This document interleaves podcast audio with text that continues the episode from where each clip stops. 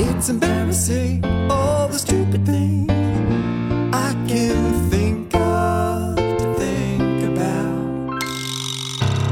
Is there anything that could really bring my mind back to my senses? Welcome, neighbor, to Folk U Radio, Folk University's talk show, taking old school viral. I'm your host, Manda Aufochs Gillespie. It's embarrassing, all the stupid things I can think of to think about. Is there anything that could really bring my mind back to my senses? Hello, neighbor, and welcome to Folk U Radio, where we ask our neighbors, What do you know? Folk University is an experiment in neighborliness and slow learning, in using our interests, our skills, and our beliefs as a way of connecting and bringing each other closer in community. Today, we're talking about leadership. We have author Dina Chachanov joining us today to answer some of my and your questions about leadership. Who and what makes a leader? Can a great leader be made, or are they only born? Can people really be excellent leaders both at home and at work? And what are some of the characteristics of great leaders? Are there practices that will help you develop your leadership skills? And so much more. Where are you listening from today, neighbor? Who are the people that have walked and cared for the land, the water, the air, the communities where you live, work, and play? Cortes Community Radio sits on the ancestral and territorial lands of the Klahoose, the Tla'amin, and the Homalco peoples. I'd like to thank this land, the people who have walked it through time, and all those that continue to love and work to honor this place we call home. Dina, welcome. It is such an honor to have uh, a mentor, a friend, an amazing author now, and a leader such as yourself here sitting with me today at the radio station. Thank you so much. Oh, Amanda, I'm so thrilled to be here with you. I'm so thrilled to be here on Cortes. This is really an honor for me, too. Okay, so today you are going to guide us in a conversation about leadership. And in this conversation, I am hoping we're going to learn more about you and your roles and your expertise, um, as well as a little bit about why you chose to write a book about leadership because I would like to recognize for a moment that it takes a great deal of courage to write a book about leadership. Um, and so thank you for that courage. But also, I want to talk a little bit about why else you would decide to take on that role. Mm-hmm. And let me also just say the book out loud. Um, so this is called Homework, and it's how to be a leader in the boardroom and the living room. And I really, really like this title in part because it's so accessible. Um, uh, and it invites, I feel like people like me who maybe don't always consider themselves leaders into this work. So tell us a little bit about this about this book and why you chose to take on this sort of courageous, labor intensive act of torture of mean, torture of writing yeah. a book which is can be a torturous experience um, well the the truth is i turned 60 a few years ago and i asked myself so what does that mean what do i want to do with the 30 years of practice and experience i've had what does it mean what can i share with uh, a possible reader, a potential reader, about what I've learned from my clients in the work that I've done. What have they maybe found useful? And how do I take the different parts of my work life that I've turned into a career and share some of the teachings that have been given to me by my incredible clients? What I do for a living really is I listen So my job is to pay 100% attention to everyone that um, I work with. And I have chosen a livelihood that is captivated by how other people live. I'm really interested in how people think and how they feel and how they love and how they work. And I'm always looking for um, meaningful moments that I can share with people in the workplace. And I'm sort of like a relationship junkie. I think that's how I refer to myself. And in everything that I do, which I'm looking forward to talking about the, the different hats that I wear, I sort of am motivated by the concept of therapeutic love, which is really living with a deep respect and caring for the well being and the total acceptance of whoever shows up in my world, and really wanting to acknowledge all parts of them. No matter who I'm working with, it takes a lot of courage for people to ask for support. So I work with a lot of different people that I consider leaders, presidents, partners, parents. And my job, I think, has been to create a safe container to help clients overcome whatever obstacles are getting in their way. And it's sort of like soul work with um, a practical bent. Soul work with leaders with a practical bent. Um, I just also want to make it clear that I'm getting something out of this too. I think that one of the reasons I chose this career to be a listener for a living is to uh, be able to regulate my nervous system, not just to be in co regulation with other people's nervous systems. I need social engagement, I need connection, and I think that this is a really healthy way to spend my, my time um, to create those connections and go deep and create those meaningful moments. So that's sort of why I was called to do this. Um, can I tell you a little bit about what I do, like the hats that I wear? I I definitely want to, to you to tell me a lot about what you do because I think it's what in some ways makes you such an interesting storyteller for this particular kind of story. But before we go there, I just have one question about you um, as a professional listener and mm-hmm. the therapeutic listening. I really like that idea. Uh, and you talking about creating these safe spaces where people can talk and where you can listen. Did you find that a book did something similar? Like, is the book itself creating a space like that, or yeah. or or did it live up to that? Was that your expectation to begin with? Yeah, I love that question. So the book is an invitation for people who can see, for people to first of all see themselves as leaders, and then consider what they can do to create a sense of um, um, direction. So it's sort of like a roadmap where people can enter into any part of the book. I did that on purpose so that they could be curious about different lessons or different qualities that I write about in the book. And then they can be invited to consider where do they live in that? Where do they fit in that? What do they want to learn from that? Can this be useful to them? So there's a lot of repeatable, useful lessons that people can take and create a roadmap of their own. I have a certain um, not a schedule, but a certain pattern that I think is really helpful in terms of how I organize the book and structured it. But this is for anybody to see themselves as a leader and learn some skills that they might have and they might want to expand or that things that they just never thought about and they can consider how to develop them. Okay, so let's talk a little bit about your background. Um, and you've talked a little bit about or alluded to, and also when I was advertising this uh, talk, uh, I talked a little bit about these different roles that mm-hmm. you play. So mm-hmm. tell us what they are mm-hmm. uh, and what they mean. Great.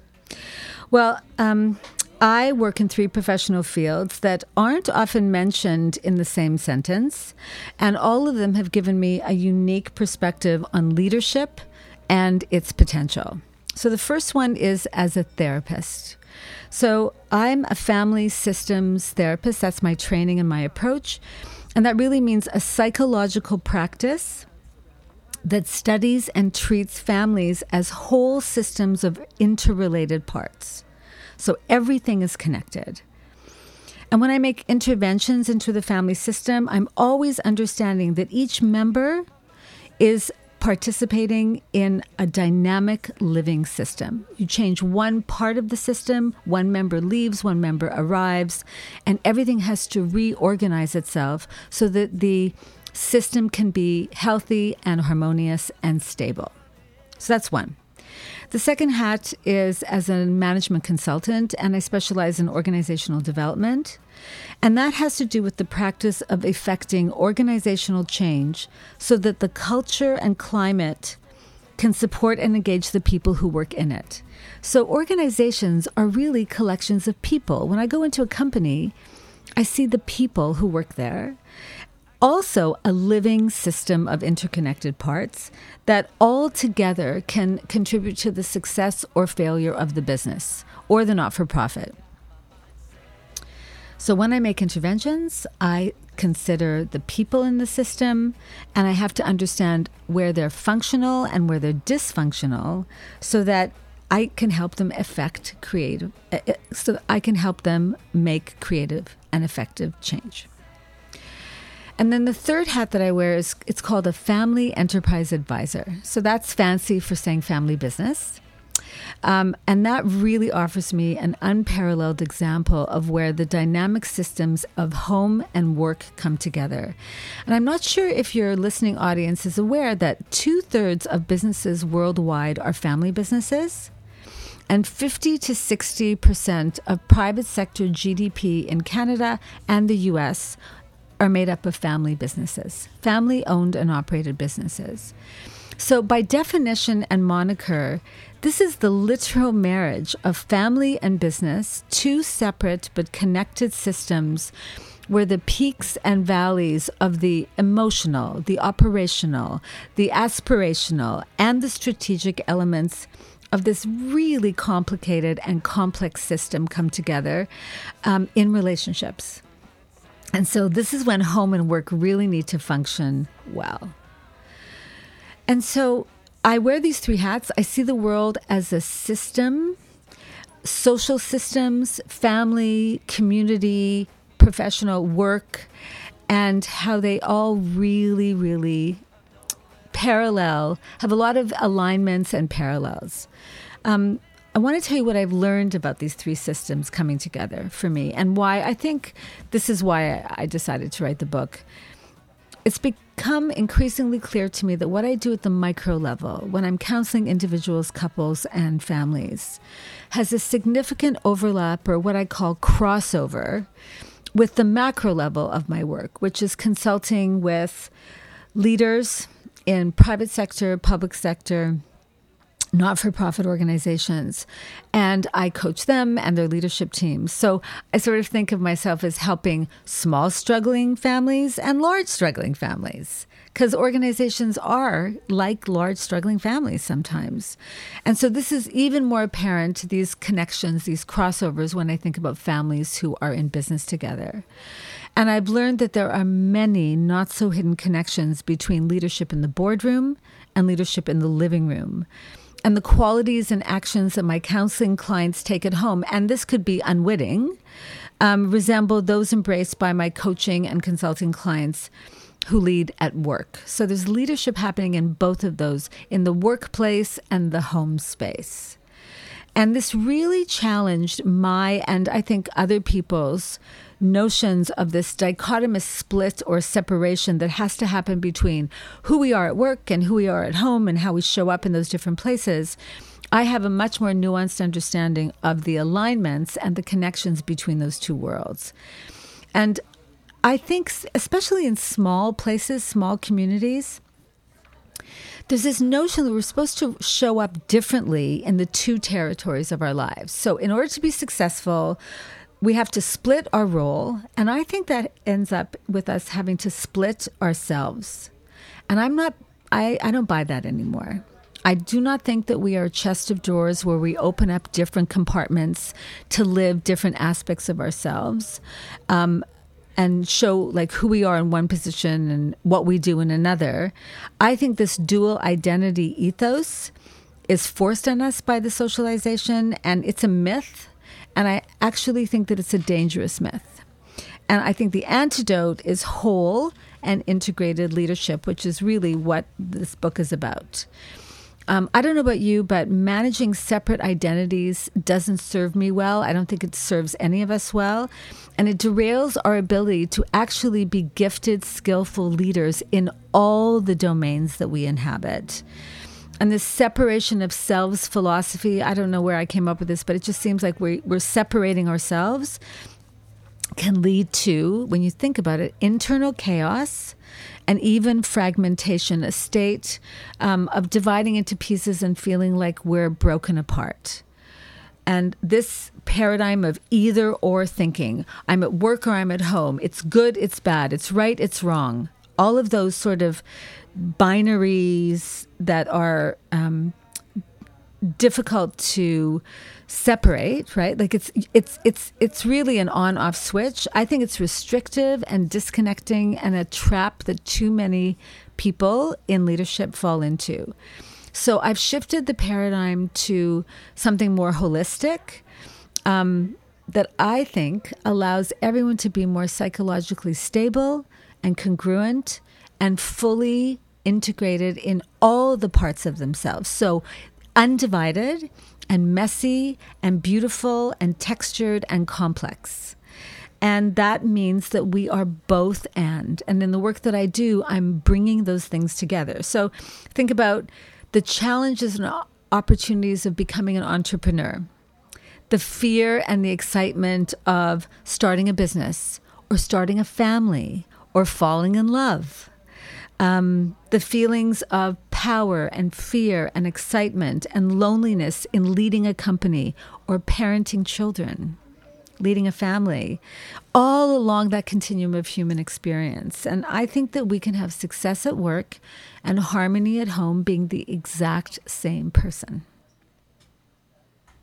When you say it, it seems just so obvious. Not just only does it seem obvious, but it feels a little bit like how would anyone ever almost like have the audacity to work with uh, an organizational, you know, development person, or to be in a family business and work with uh, a specialist with family enterprises that didn't have that background. I mean, it just seems so like, of course. But I wonder if it is. But we also all know, I think, mm-hmm. or we think we know, maybe mm-hmm. examples of the kind of genius you know the entrepreneurial genius right? Like they're out there they're starting these massive bil- businesses they're mm-hmm. worth millions and billions um, and and what we know of their private lives which how can we ever really know? They seem like a mess.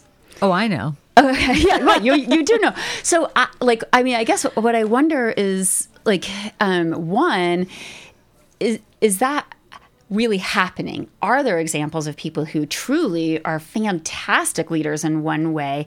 And are they having to give up being so fantastic in the the business world if they're going to also not suck in the home world or or can they actually be geniuses in both and when you take someone who is a genius in the work like who's recognized as a genius and like making money in the business world do they want help in the other realm? Do they come to you like you know mm-hmm. when do they ever seek your help when they're doing well in the business world uh, to become a leader in that other realm um, I think most people who are geniuses in one realm have the ability to be geniuses in the other, but I don't think that they spend the time or the or have the intention to do the work to bring those those pieces of their lives together. Most of the people that I work with who are really successful in one aspect of their life, um, one system of their lives, um, probably uh, come to see me because it's not working in the other place. Um, I think that every so how, how, do I frame? Most people are um, in relationship. A lot of people have families, and they run successful organizations. And it doesn't even have to be a business, it could be an environmental organization, it, a not for profit, it could be a community organization, it could be um, a huge business or a small business, like a, a mom and pop store. I think that the two hardest jobs in the world for everyone are leading a team and raising children. And a lot of people have the two hardest jobs in the world at the same time. Um, and so, a great leader in the boardroom and the living room. I can't swear on this show, can I? Preferably not. No, they they really get their act together. Um, they show up the same way, regardless of the social system that they're in, and I do think it's possible, which is why I wrote the book because I think that how you show up as a leader in the business world that makes you so dynamic and so successful, those qualities and those skills can be transferred and are essentially the same as what they can do at home. But I don't know if they can, if they feel that they have the energy or the time to be able to do that. I work with a lot of people who aren't just over functioning, over, who aren't just high functioning, they're over functioning. And so they burn out, they lack resilience and energy to take to the other parts of their lives. And unfortunately, their living room life usually doesn't get as much energy as their boardroom life. This is a business book, but it's also um, a, a, a, sort of, it's not, I, I don't consider it self help, but I think it's a building awareness book uh, for leaders to take more personal accountability, to take all their gifts and all their magic and move it throughout all the social systems that they that they um, participate in. So, and I have so many questions. So I'm trying to stick to to a list, but as you know, I like to go where where I'm going. um, okay, so I want to uh, go a little bit deeper into what you've already touched on about who is a leader and mm-hmm. this idea that I think. Um, I feel I feel runs at least in myself a little bit of a prejudice maybe that runs in myself, but I also think I see in the world this idea that some people are just more natural leaders. And I know you're going to tell us that it's not just that leaders are born, that they can also be made, mm-hmm. but I I want you to convince me more that that is true. And I also want to just recognize that there's something really true when you say that this book is an invitation.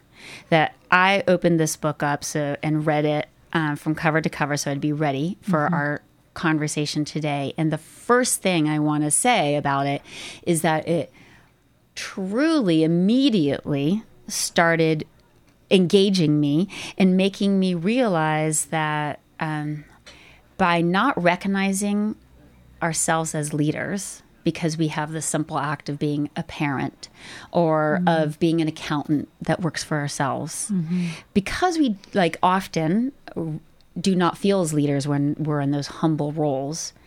I've seen in myself then this idea that I, because I'm not a leader, I don't have to build my leader skills, right? Like, well, that's for those important people who are doing important work, who mm-hmm. are big and known. Mm-hmm. But it's like it's the sweet humble invitation of this book to be like no you are a leader and then if i am a leader it's also an invitation to become better to become more skilled, to start thinking about whether I'm showing up actually the way I want to. So I really appreciate the invitation nature of that. And I'm mm-hmm. wondering if you can break through that little bit of prejudice that I'm still holding on to that some people just seem like they're born as naturals, while it feels really hard for other people.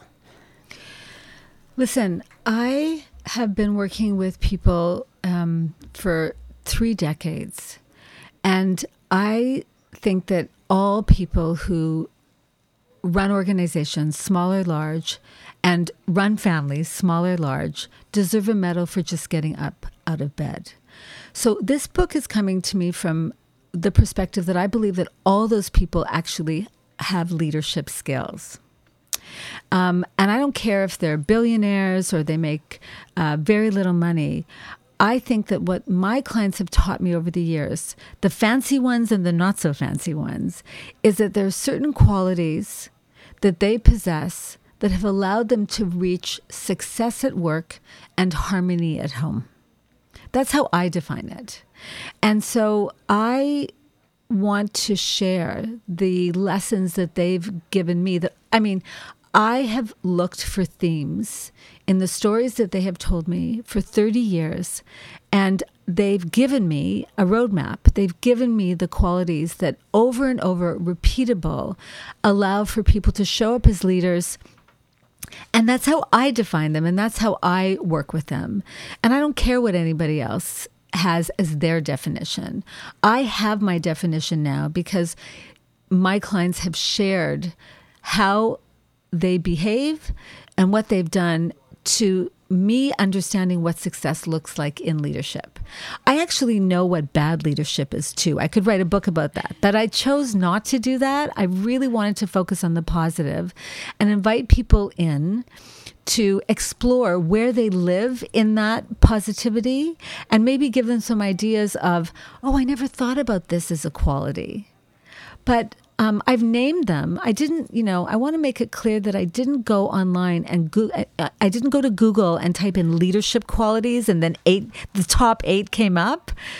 I found them in my clients over a long time. And I found them in my clients who are parents and who are in relationships with other um, adults and who run huge organizations and tiny organizations and who are also entrepreneurs and run their own organization. But these patterns started coming to me, and I started realizing we can all do this.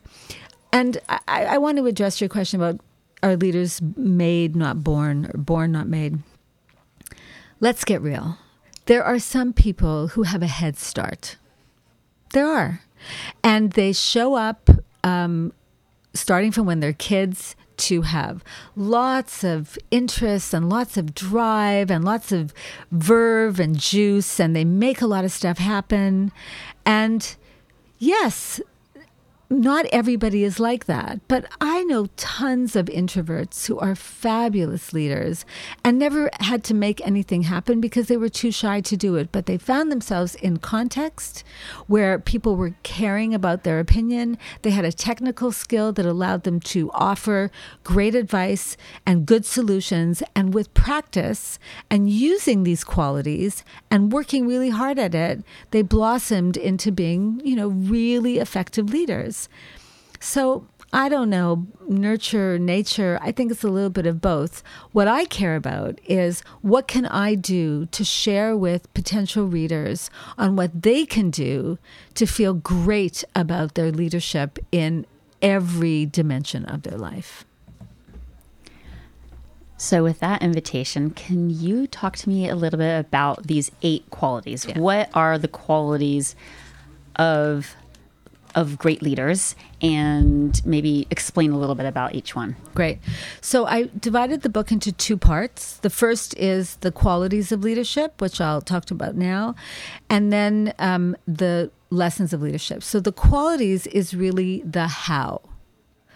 How do people show up? What kind of behaviors do they use in their leadership in the boardroom, in the living room? So I came up with what I considered to be the most salient and the most uh, required for all people in a leadership position. And the first one is resilience. I'm going to be really brief because I go into more detail in the book, um, which has to do with responding rather than reacting. When we are n- nourished, when we have energy, we are able to manage our, our health, manage our mental health in ways that allow us to be more effective. I am really interested in supporting people to feel high energy versus depleted and exhausted. And there are certain conditions that allow for those um, responses. I um, have exercises in the book around how to become more resilient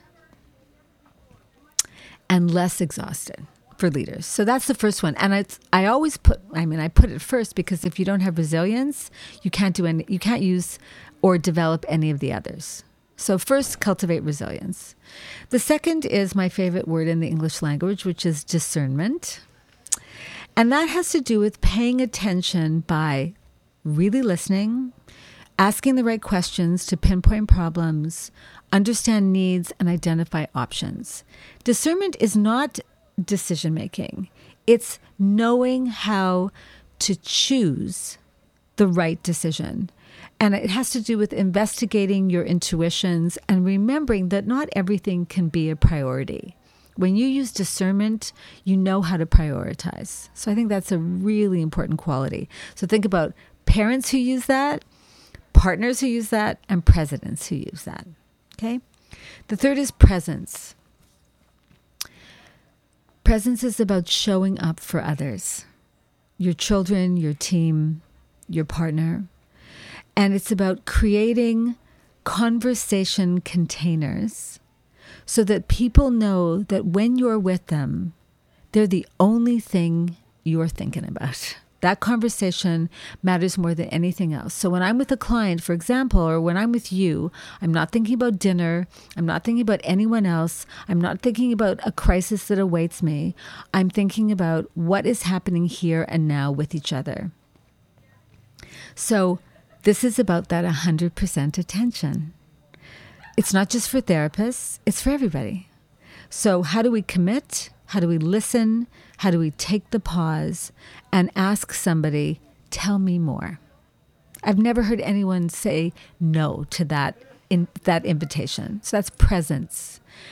The fourth is to collaborate. Collaboration.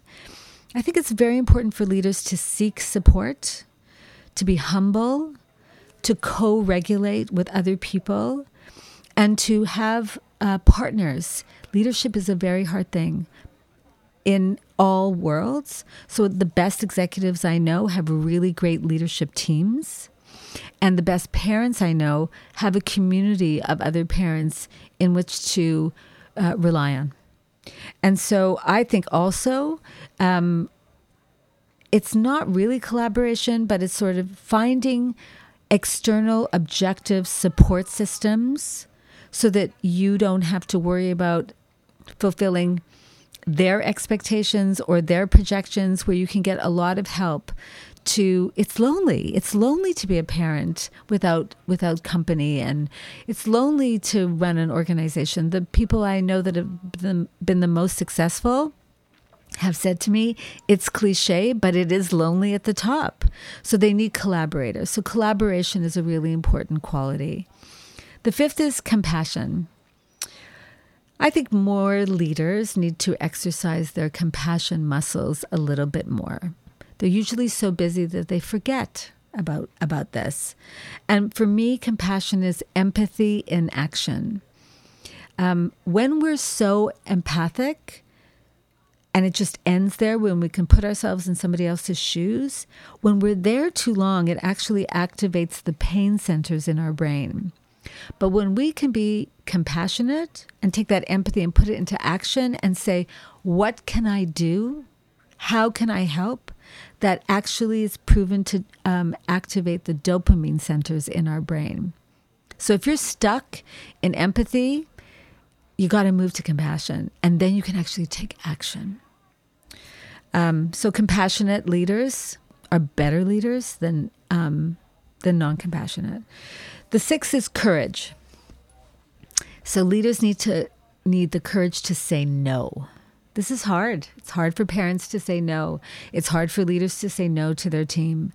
Um, they need to face and manage conflict. They need to stay curious and concerned and caring. And I, I do have this sentence in the book, which I know we're going to talk about in a bit, which is if you're in a conflict with someone, then they're in a conflict with you, even if they pretend they aren't. And so leaders are constantly dealing with conflict or potential conflict, and they have to be okay sitting in it and figuring out how to face it. Uh, the seventh is knowledge of self. So, a lot of people call this emotional intelligence or social intelligence or relational intelligence. I think it has to do with um, being able to ask for honest feedback so that we can know, identify our blind spots and be able to overcome them. We have to be able to read the room. So if we can't read the room until we can read ourselves. So there is work for leaders to to build self-awareness and to learn about themselves and to get maybe they need to do therapy or they need to have a coach. They need feedback on how they show up. It is very rare for people to have a clear perception of how others perceive them. And so there's that knowledge of self. And finally, the eighth quality is knowledge of systems. Can I read a quote? Um, knowledge of systems, because I think this quote can say it better than any way that I can say it. And um, this is a quote from one of my greatest teachers and mentors, Jay Lappin. And he says, Families are living, open, and dynamic systems composed of individuals who are connected in special ways that mutually affect one another. They have patterns of relating that are interdependent, complementary, and necessary for carrying out their lives, and they have rules and structures to survive, live, and thrive. Families aren't the only systems that have all that. Companies, organizations, not for profits, community groups all have that.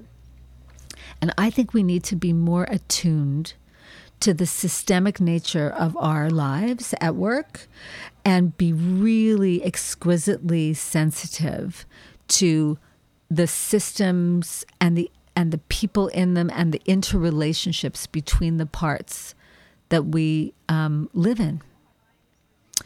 And so, for each quality, I'm interested in supporting people to cultivate them.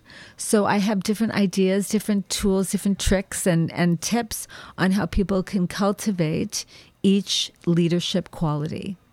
They don't have to, but there's some ideas there if they want.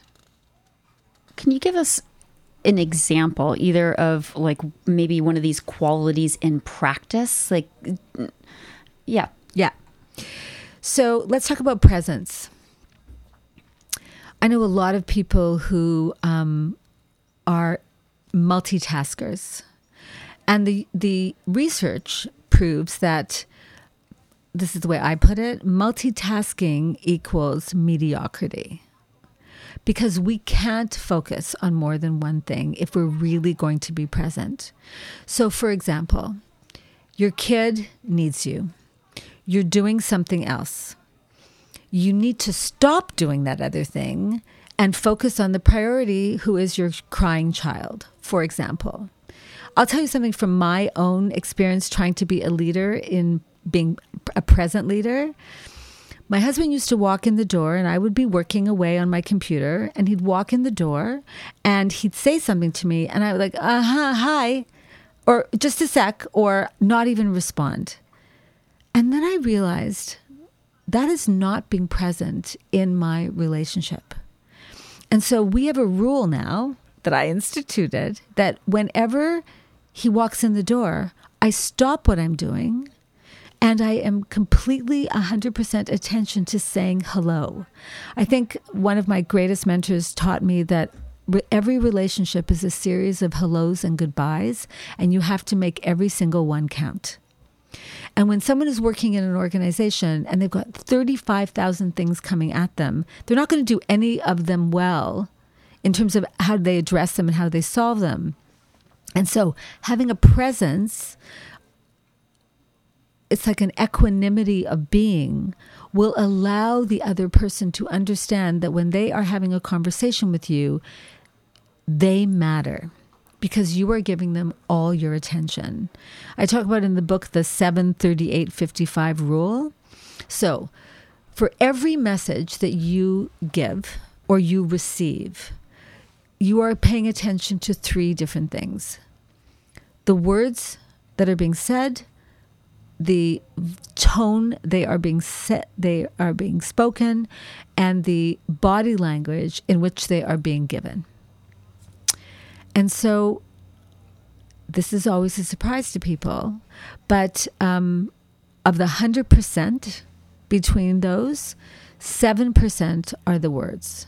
Now that doesn't mean that we, that we that what we're saying doesn't matter, but it sort of doesn't matter if they're not being said in the right tone and in the right body language. So think about a leader saying that they're listening, but looking at their phones. Thinking, think about um, a parent who says that they're paying attention, but is on their computer or in a conversation with somebody else and pretending that they're listening. In a relationship, there's so much going on in the body language that um, you have to be present. So, how do you be present? How do you manage your nervous system so well that you're so regulated that whoever shows up in front of you as a follower, as a team member, or as a child, or even as an as a peer, how can you offer them that exquisite attention? I feel like this is just the tiniest bit unfair, but I'm, I want, I, I need a little bit of therapy right here on air around this. So I hear what you're saying. I 100% agree. I'm going to give you a little example from my life. Uh, at one point in my life, I was working in kind of like a co working space, but it was actually my friend's house. And I would go there, I was writing a book, and I would go there almost every day to like you know, I rented a room and I just worked in this room. And every time when I would come, they would both come from wherever they were and greet me. And then every time when I left, they would both come and say goodbye. And it was in, like, I was just like, this is insane. Like, you know, this is a lot of acknowledgement. I'm basically just a renter in a room. but it felt so good. Like, it just felt so like I'd look forward to that moment. It was just this moment mm-hmm. that I was really seen. Mm. I was greeted mm. and I was like said goodbye to. I like to this day. This was 15 years ago, right? I remember it. it's like a highlight. Um, and I see that in my own life, I'm horrible at this there's so much going on all the time and like you have kids and you're like working from home and there's all you have your phone you're always working you know your kids are always wanting something mm-hmm. we now we just spent two and a half years all doing everything at home together mm-hmm. and i feel like the presence really got even further eroded into a society that has super eroded that as i go to heal some of this mm-hmm what like give me one tangible like what do I what can I do tomorrow? I know that's I, I know I feel like this is really big, but like I am often at my phone. My kids make fun of me, like, "Oh, you're not really paying attention. You're on your phone." I mean, I am. They're right. Like it's horrible. Like mm-hmm. I know it's horrible. I try to be better, and still, I'm doing it. Um, I think a, a skill that is really helpful is time blocking and sticking to it. Mm. So I time block my work I time block my social, I time block my exercise, I time block my meditation, I time block lunch. I think it's very important that you take, I call them wellness breaks all day like how do you organize your time? I, I, work with a lot of executives who say that's impossible and i say well is when if you don't have to go to the restroom do you not go because it's impossible? And they say no. I said well this is part of your biological mental health. And so you have to figure out how discerning you can be with your time and how disciplined you can be to um, follow it and so I don't believe that people can't figure out how to spend uh, how to spend their attention wisely. And so if you say to your kids, I'm going to work for this period of time and I'm going to close the door and unless there's a fire, I will be out at this at this time and then I'm going to give you my full attention. Rather than trying to give everybody everything all the time, it just doesn't work. It doesn't work when you're running a huge organization. It doesn't work when you're running a family business from home during a pandemic. And I think that if people really decided that they were going to commit to this and they practice that discernment and they practice that presence, they wouldn't be brilliant at it right away, but they'd get they'd get better in in short order. I just think that people don't take the time to decide that they're going to do this.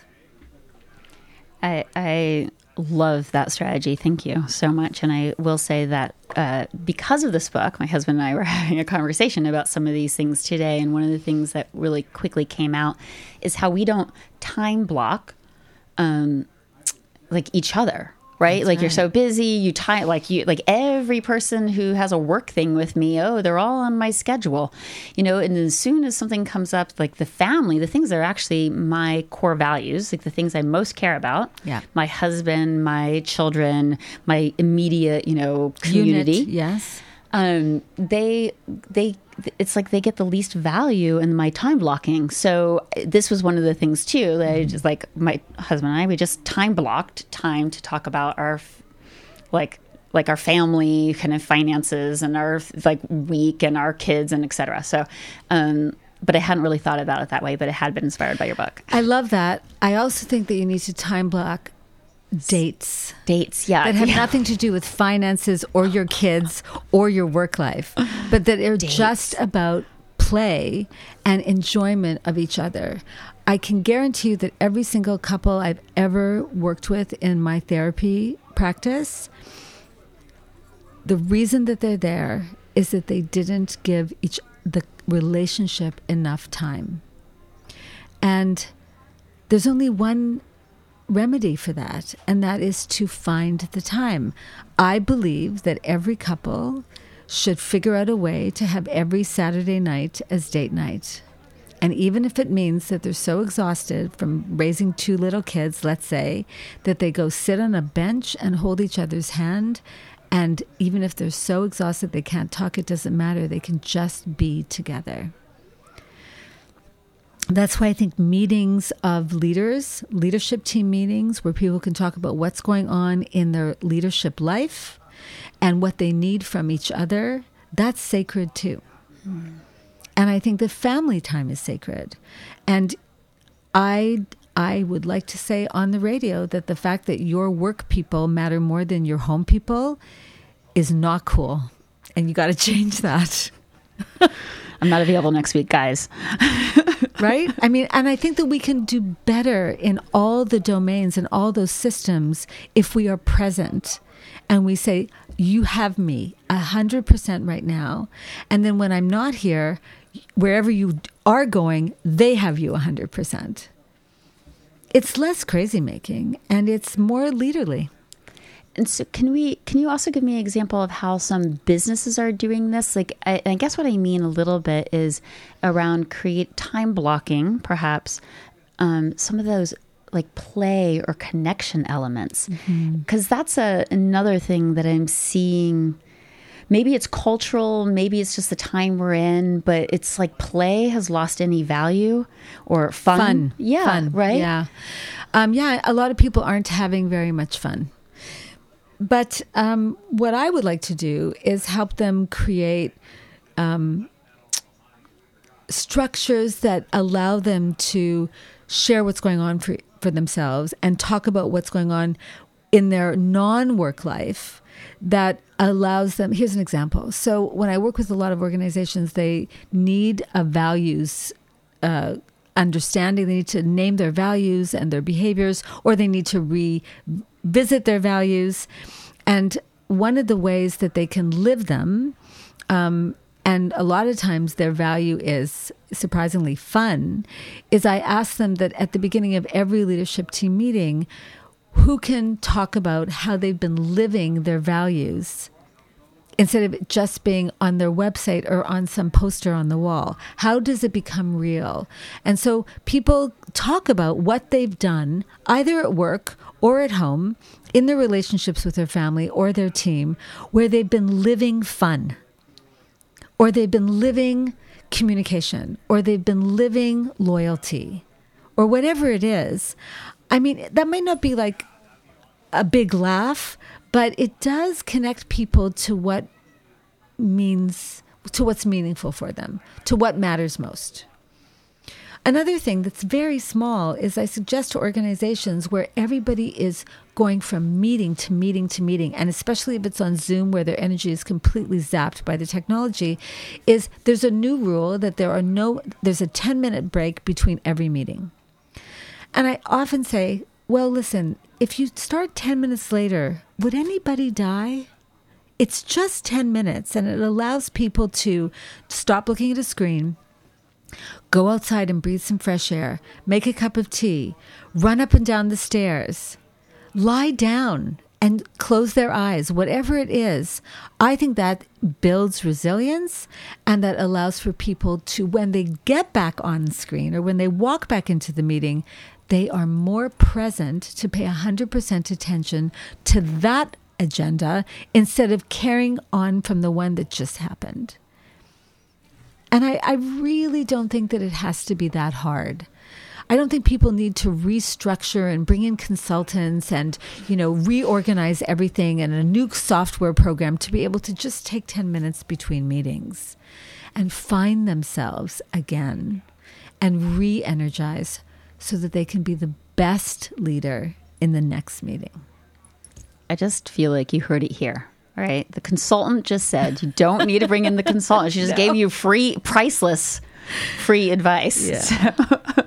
So, uh, uh, I don't have a PowerPoint for this. Just do it. Make a decision that you and your husband every Saturday night are going to just be a couple.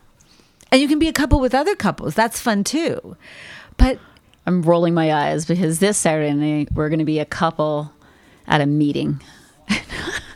I know. Uh, well, anyway, if we can get there. Now we just need more restaurants. I believe that you can. the world has to meet us halfway. Okay, so I want to uh, shake it off for a second. Let's like have our moment of laugh because I want to talk about something that's harder to talk about, mm-hmm.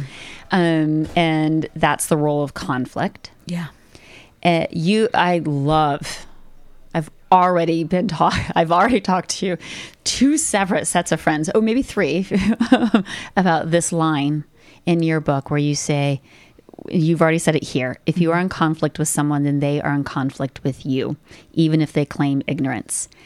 And I like this whole section. This is it's very small, but it's under your um, courage section, and you you talk a lot about um, about conflict as the difference between.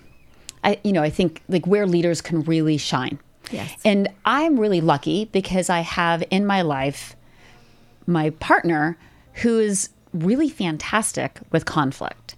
Um, and it's it's an amazing thing to get to have uh, an experience of to a close hand experience of someone who when they f- find themselves in conflict is able to lean into it and mm-hmm. create space where things feel really tight yes but when it is conflict in my world I feel very conflict avoidant despite being American and maybe I don't feel conflict avoidant to everyone around me but but my experience of conflict as soon as I start to feel it is to want to retreat from it.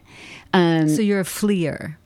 You I'm flee? So, I don't. I think I must be a fleer because mm-hmm. I really just want it to go away, mm-hmm. and I and I want to pretend that the other person must not feel it, mm-hmm. and all these things. And so, um, so I really loved this part, and um, and I wanted to have a little bit more of a sense of what different versions of healthy responses to conflict can look like, and the tools for turning, you know like how? How do we get started when we see that this is an issue in ourselves and we want to lean into it? Mm-hmm. well as soon as you have more than two people more than one person in a room there's the potential for conflict. Um, so you can't avoid it. And anyone who's in a leadership position has to be able to feel safe enough in themselves and grounded enough to be able to sit in it and face it and do something to move it th- move through it especially if you're leading an organization and if you are running a family. There are some situations where avoiding conflict is a really good idea.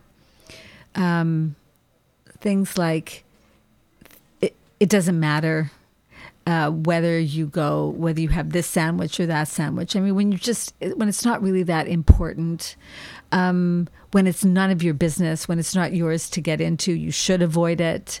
When you don't have the time or the information to deal with it effectively, it's not a good time to get into it, so you should avoid it.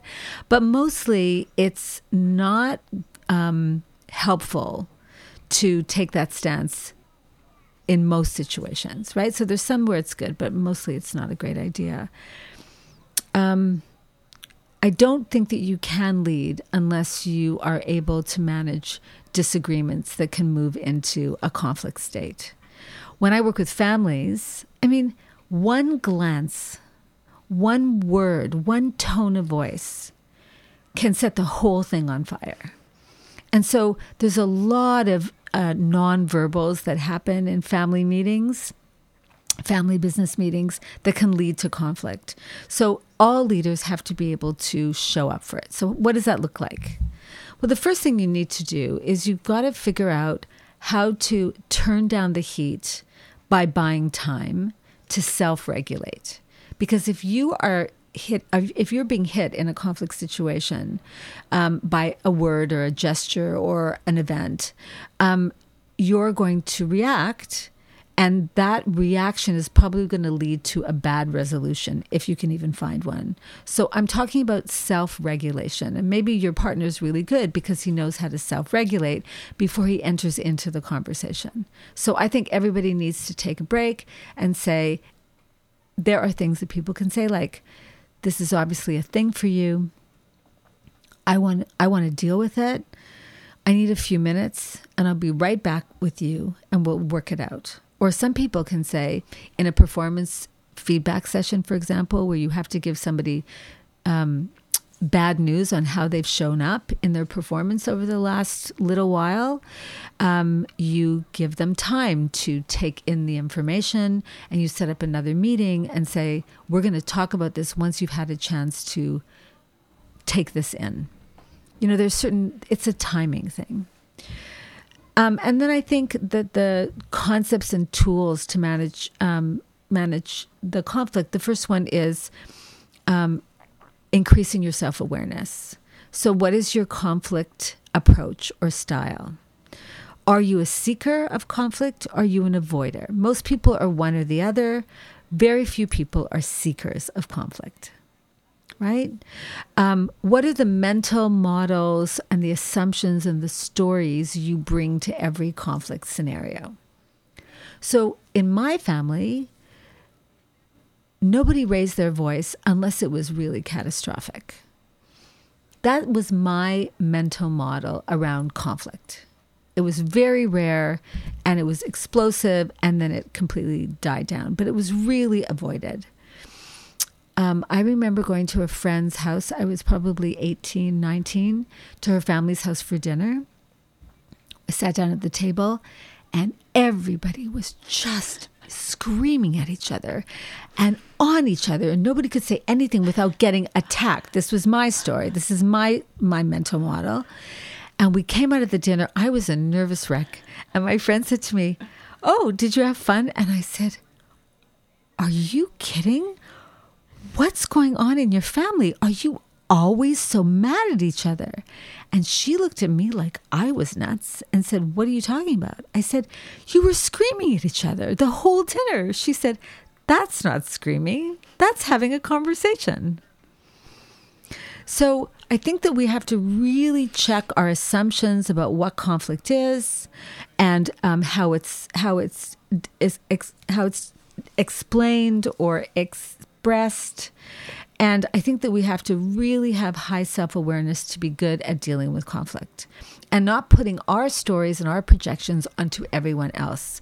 That's why it's so important to ask really good questions. The second thing I think is to be able to analyze conflict. And the steps for that are to understand your counterpoint, your counterpart's style. Like, this is my family, what's going on in their family? Just because they're saying something that could be considered conflictual. Is it really conflictual? Where are they coming from? Where's my compassion for what's going on for them? What was the context in which they spoke to me in that way or they did what they did? How do I understand the system that they're from and the circumstances in which they, they performed? The second is to identify the type of conflict. So there are really four kinds of conflict relationship, task, process, and status. Now, believe it or not, most conflicts aren't relationship, but they end up in the relationship category because the conflict could be about the task.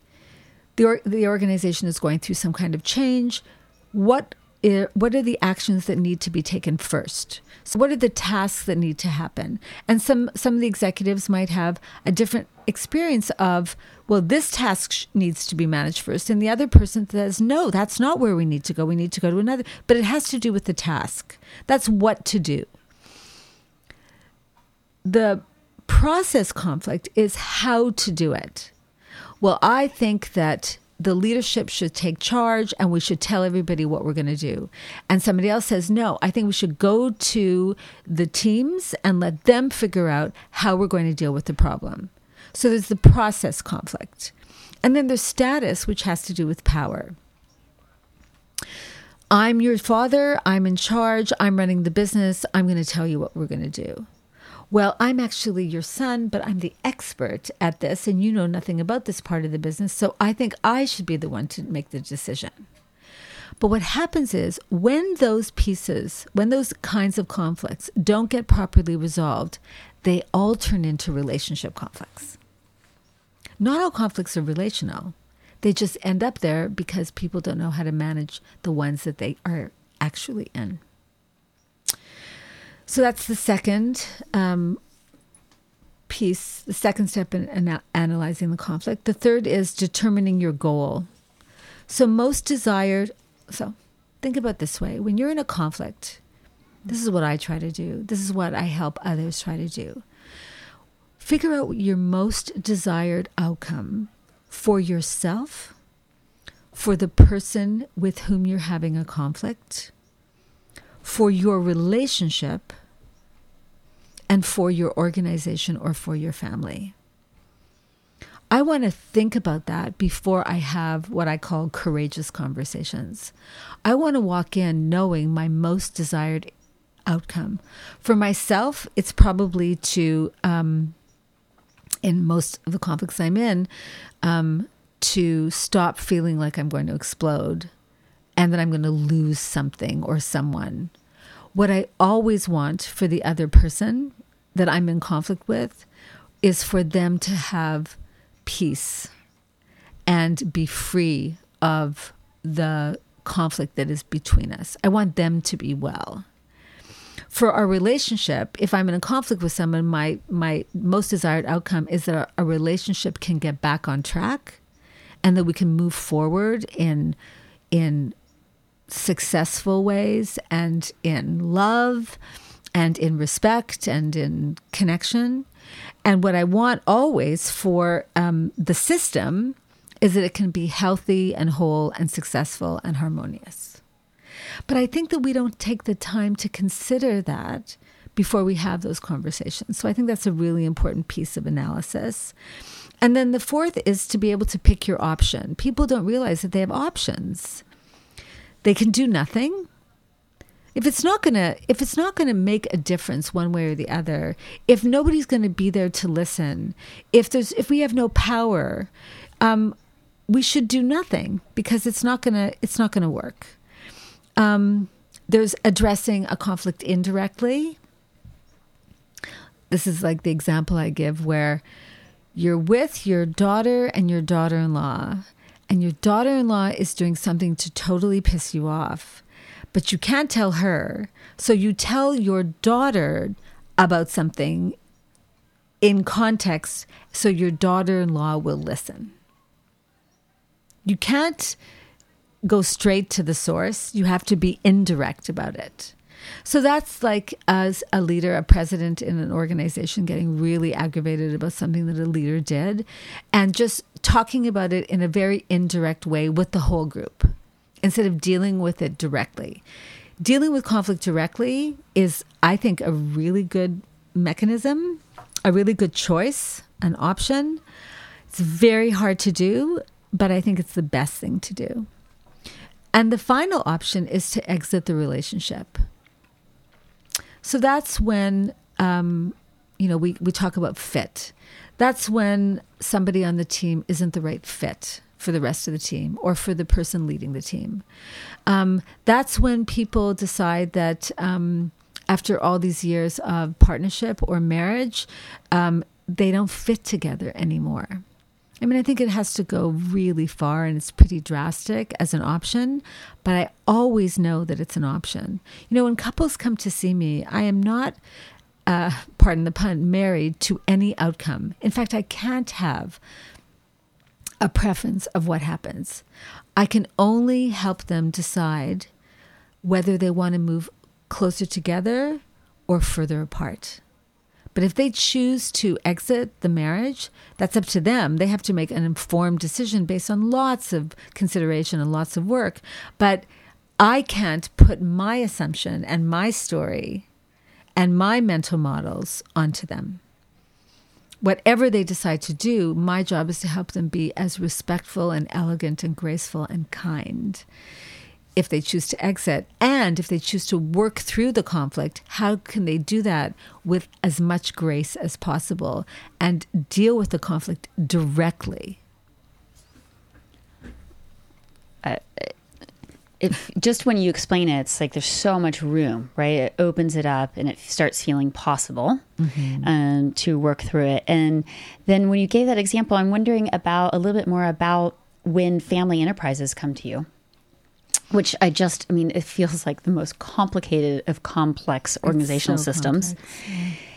Is there a different kind of inherent goal that you have when you're working with um, that kind of organizational structure yes. versus a couple? Like, like, is there more of a we like we need this to work because it's a business type yes. thing? Yes. Yes, I mean, there's a lot at stake. These systems are highly emotional, private, intimate. It's all about um, the relationships. It's also about how to live in the overlaps between the family circle, the business circle, working in the business, and the ownership circle, owning the business. And so there is a lot of room for misunderstanding and um, tension and lack of clarity. So I spend a lot of time with family enterprises helping them create governance structures and tools and processes so that they can have professional business success and emotional harmony in their relationships whether they're at work or at home. And it is it is absolutely without question the hardest work I've ever done and the most interesting because we're dealing with, you know, professional, personal all the time. And it's impossible to create such rigid boundaries that one does not overlap with the other because we're people, we're not machines. We love each other. I mean, a lot of people who are in family businesses, they love their family members, even if they're driving them absolutely crazy. Um, it just feels like such a rich, like you know, like you. So, it was speaking of the richness and the and the stories, because this book also has quite a lot of story in it. Um, mm-hmm. Maybe we call it case studies because it's professional. studies. Um, yes. So let's talk a little bit about what's really like it's laid out as the second half, but as you've said, you can read this book, you know, kind of in any order. Mm-hmm. And then this is the the lessons, um, mm-hmm. um, the eight lessons for developing one's leadership. Uh, I'm going to say muscles or acumen. Um, can you talk a little bit about where these lessons came from mm-hmm. and then wh- what are the eight lessons? Well, they came from my clients uh, helping me understand over years of consulting and um, counseling and coaching what is the roadmap to be successful.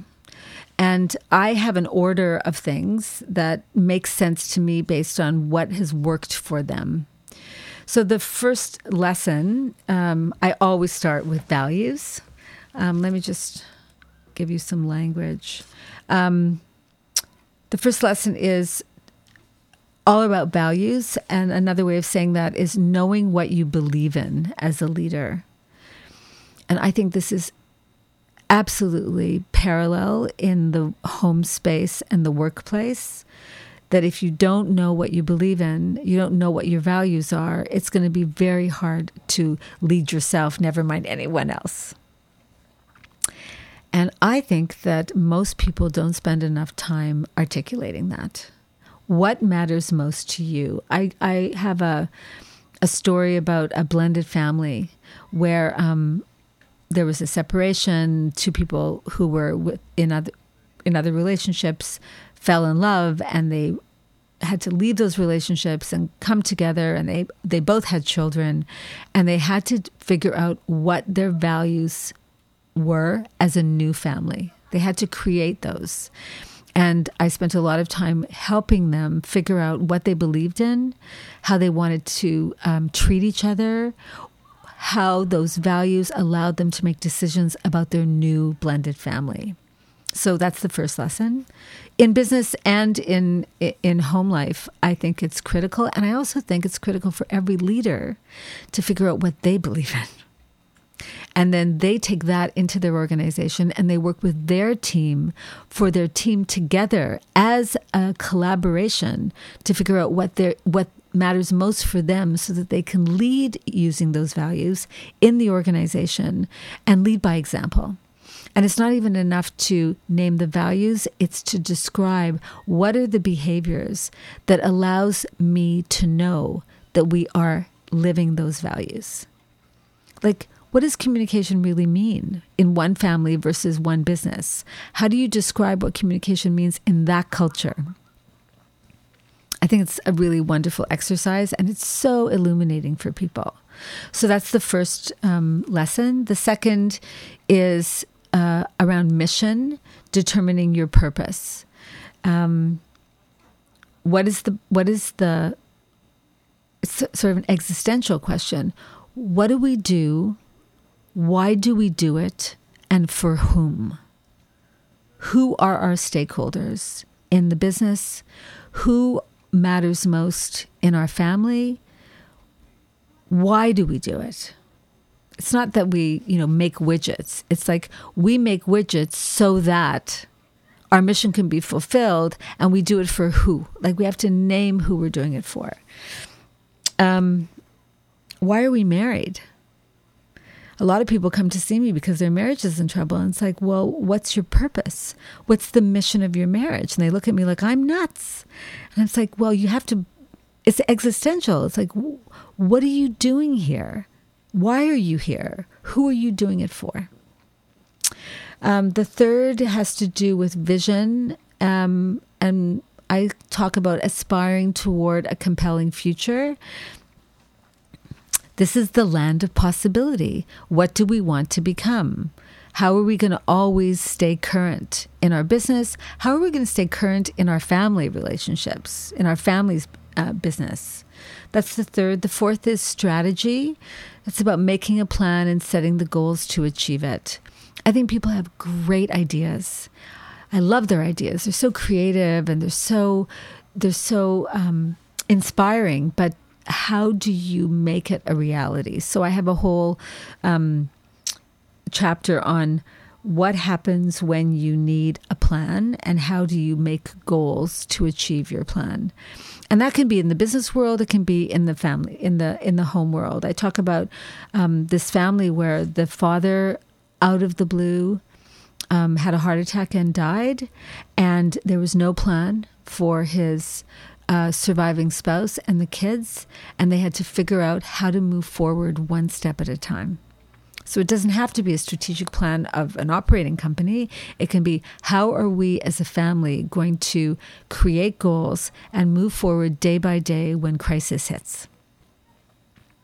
The fourth, uh, sorry, the fifth lesson is governance, which is all about creating a safe container. If you have good governance, you don't need a rev- revolution.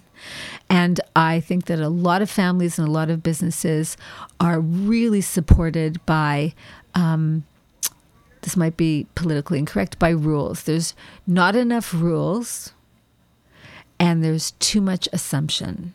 I think that organizations, systems need to be um, a little bit more organized around how they perform, how they operate, how they behave. And there's a lot of structures and processes and systems that are able to support them in getting things done and being effective and healthy in that in those actions. You know, lots and lots of assumptions, not really helpful. Um, this is when I work with families in business.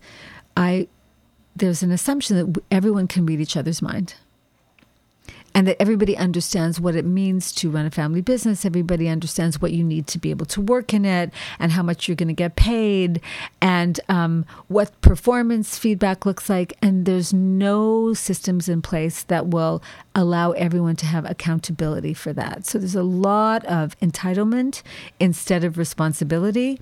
And the only way that you can introduce that is by having accountability mechanisms. That's why we have performance feedback in organizations. That's why um, we have meetings. That's why we have shareholders agreements. Uh, that's why we have bedtimes. Boundaries and limits are good things. They bring people safety in that container. Uh, the sixth lesson is about change and how to manage uncertainty without losing your center. We are all dealing with so much change now, and it seems to be getting more and more um, out of control. Like it's just the, the pace of change is so rapid. How do we manage change without um, being with without having a sense of presence and stability? Um, so that's the sixth lesson. The seventh is relationships, which has to do with nurturing and inspiring the best in everyone. So I think every leader ultimately is in the relationship business. I don't care if you're running a multinational company or you're um, raising children on a farm it doesn't even matter. What matters is if you're leading any system, you are in the relationship business. And those connections and those um, deep and meaningful conversations are what is going to keep you successful and keep you um, connected to the people that, that, that are following you. And the f- last lesson has to do with legacy, which is fostering continuity and a well-planned succession. So if you are a president of a company, you you have a legacy to protect and you have a responsibility to bring in a successor who is going to do a great job once you've left. Same thing in family business, which is always really tender because it's very hard for founders of family businesses to let go and imagine that their kid can be responsible enough to take over. There's always a lot of excitement there And as a parent, I mean, your children are your legacy. So, what can you do to create a life for them, to give them what they need in a safe container so that they can have the most successful, healthy, happy lives possible? So, those are the lessons. And for each lesson, I give, um, yeah, I tell stories around um, one from home and one from work, and often one from home and one from um, family business, that describes um, the actions that leaders take in order to uh, live those lessons well and successfully. And then you also give homework, um, which makes sense because the book is called Homework. But tell me why like why uh, is there this kind of you know like the last thing anybody wants is to do homework uh, so well so here's my thing um, leaders don't have time to read uh, a lot of people don't read anymore. They scan, they skim, they they look at things online, but they don't actually read. So this is my way to say you matter so much that you deserve time to reflect on each of these lessons. And here's an invitation, an offering of some really simple things that you can do to try and cultivate um, these qualities and these lessons in your own life. You don't have to do the homework, but I feel like the homework is saying to leaders this is a call to action to use this roadmap to your advantage. And here's some questions for you to think about in your own leadership life. And I think that when people commit to asking themselves these questions, you know, this this homework. Um, I don't have like lines. You don't have to like fill out. It's not a workbook, but I do think it's really important that I want this to be useful and repeatable and active for for anyone reading this book, so that they can actually get something out of it. So the example of you and your partner sitting down and saying, "So what what is our vision for this fill in the blank? Like for our life together for our business what what do we want to have happen? What is our goal? Why are we doing this? That is music to my ears that you would actually think about doing that. Or you know i am burnt out. I've, I've, talked to other people who've read the book and said, you know, I'm really on the edge. I have so little energy. I'm just de- I'm I'm depleted, and I did that exercise in the book, and now I understand that I can make some ch- I I can make some shifts and some changes in order to become more resilient. So I want people to take this away and be able to actually do something with it, um, because I care and I want them to be well, and I want them to and as you know, you've read the book, they're not that hard. Asking those questions, answering those questions aren't that difficult, but it does it does require some presence and some commitment to one's own accountability as a leader in whatever sphere they're in. We're going to just take a very short break because I want to give you, listener, a chance to call in you can do so at 250 935 0200 and ask your questions. Don't worry, you don't go straight on air. You talk to me, you talk to Dina, and then we kind of answer you on air. air. So don't be scared, don't be shy. You can call in to 250 935 0200. And this is basically your chance to get to work with an expert, a true expensive expert for free. so so take advantage of this amazing opportunity on Folk U Radio. Uh, we'll have a little bit of a musical break, and then we'll, uh, besides answering your questions, we'll come back and just give you a couple more examples, and then let you go on your leadership way. Thanks so much for tuning in to CKTZ 89.5 FM, Cortes Community Radio. And this is Folk U Radio.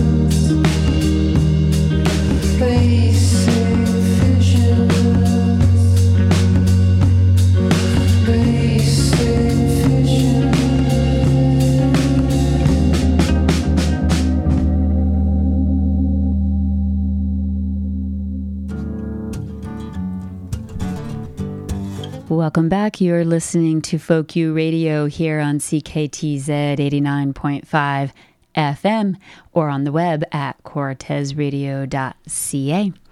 This is Folk U Radio, and today we are going deep into leadership and what makes great leaders and how we can develop our own leadership skills. And we are really, really lucky to have the author of the newly released book, Homework, Dina Chachanov, with us to lead us in this conversation. Thanks so much for being here with us, Dina. Hi, Amanda. So glad to be here with you. So, um, we kind of answered the already the primary question that was coming in, which was around uh, how this relates to leaders when leaders are, you know, a plumber that's in a one person business or uh, a parent at home. Um, but I, you know, I, so you know, is there anything else that you want to say about this idea of who gets to think of themselves as a leader?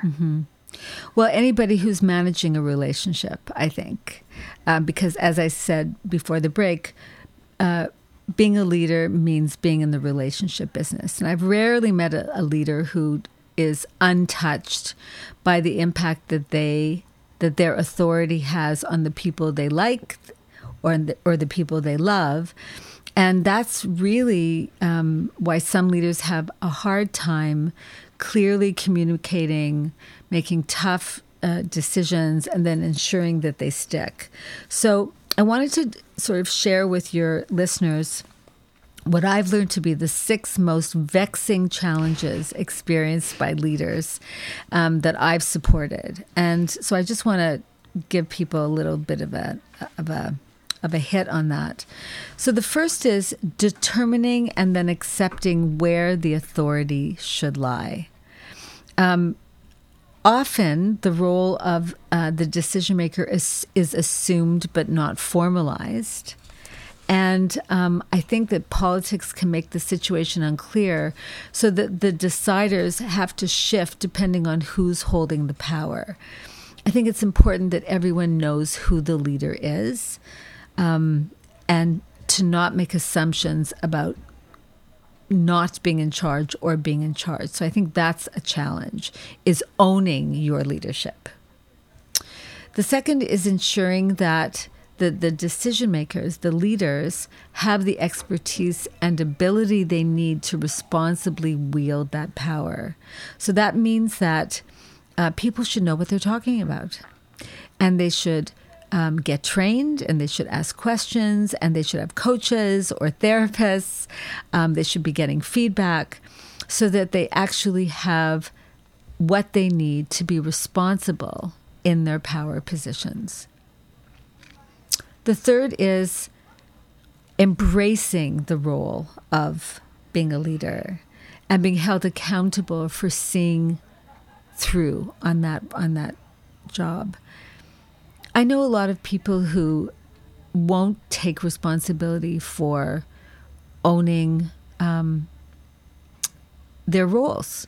And I think that we have to embrace them. I think that you, you know, you said who's a leader and who's not. You, you're a parent. You're a leader. Own it. Um, don't discount your power and your authority to make decisions about other people's lives. It's a good thing that you have that role. Learn it and take responsibility for doing a great job. You know, live in it.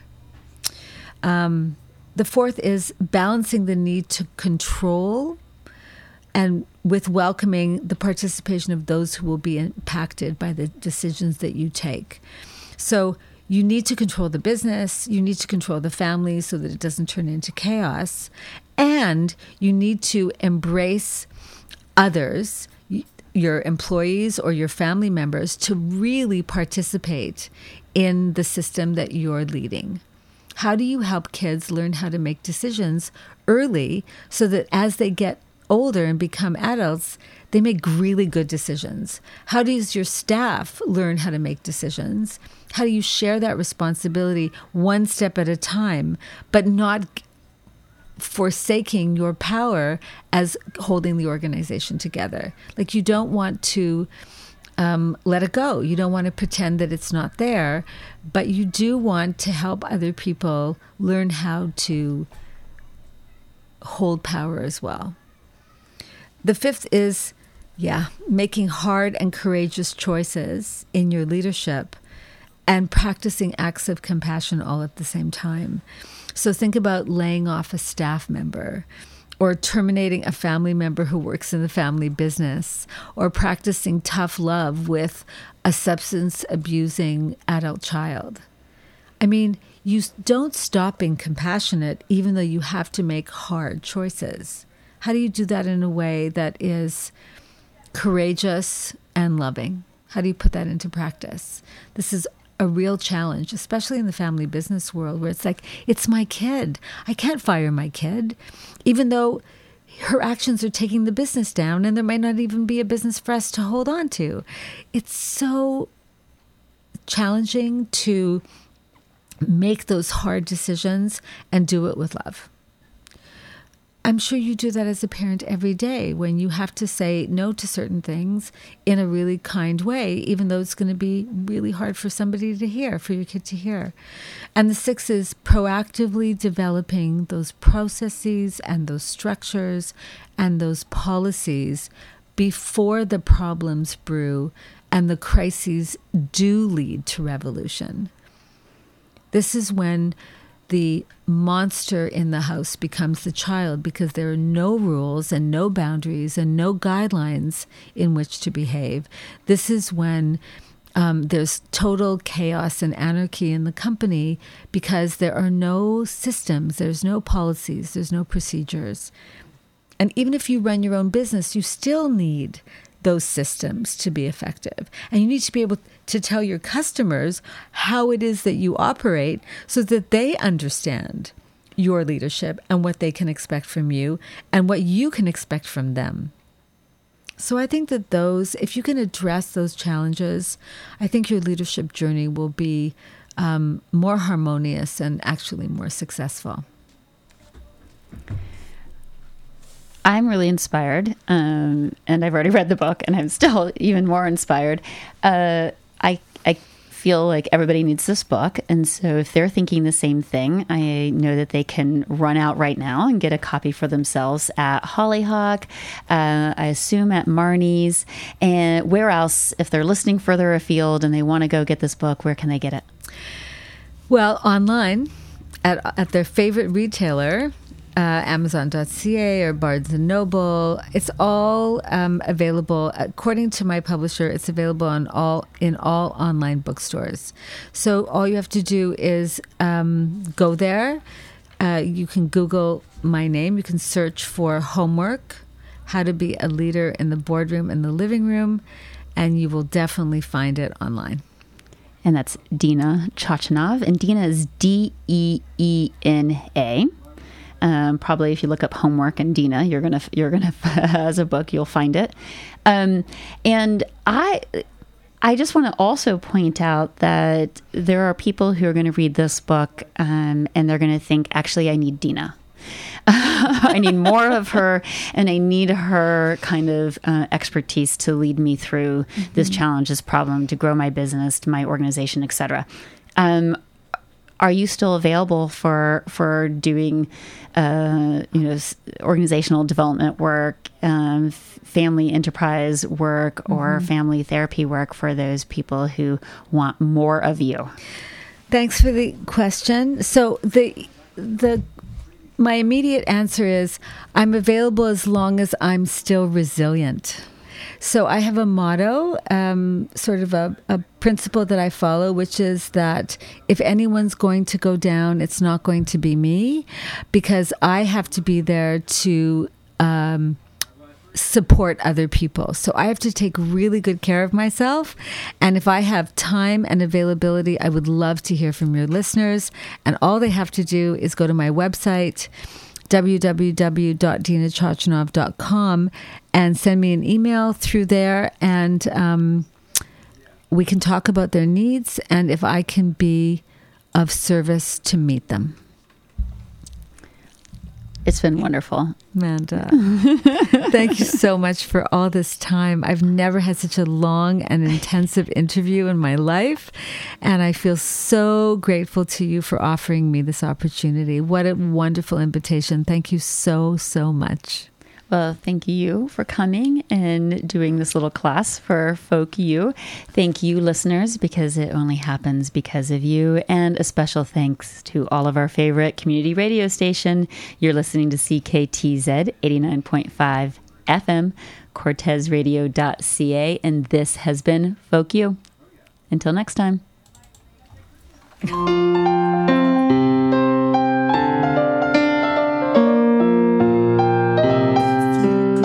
Think. That's it for another edition of Folk You Radio. If you'd like to learn more about Folk You or subscribe to our podcast series, visit us at folku.ca. That's F O L K U dot C A.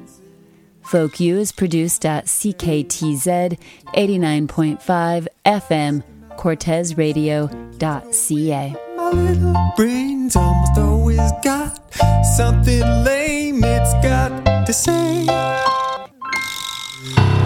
It's embarrassing, all the stupid things I can't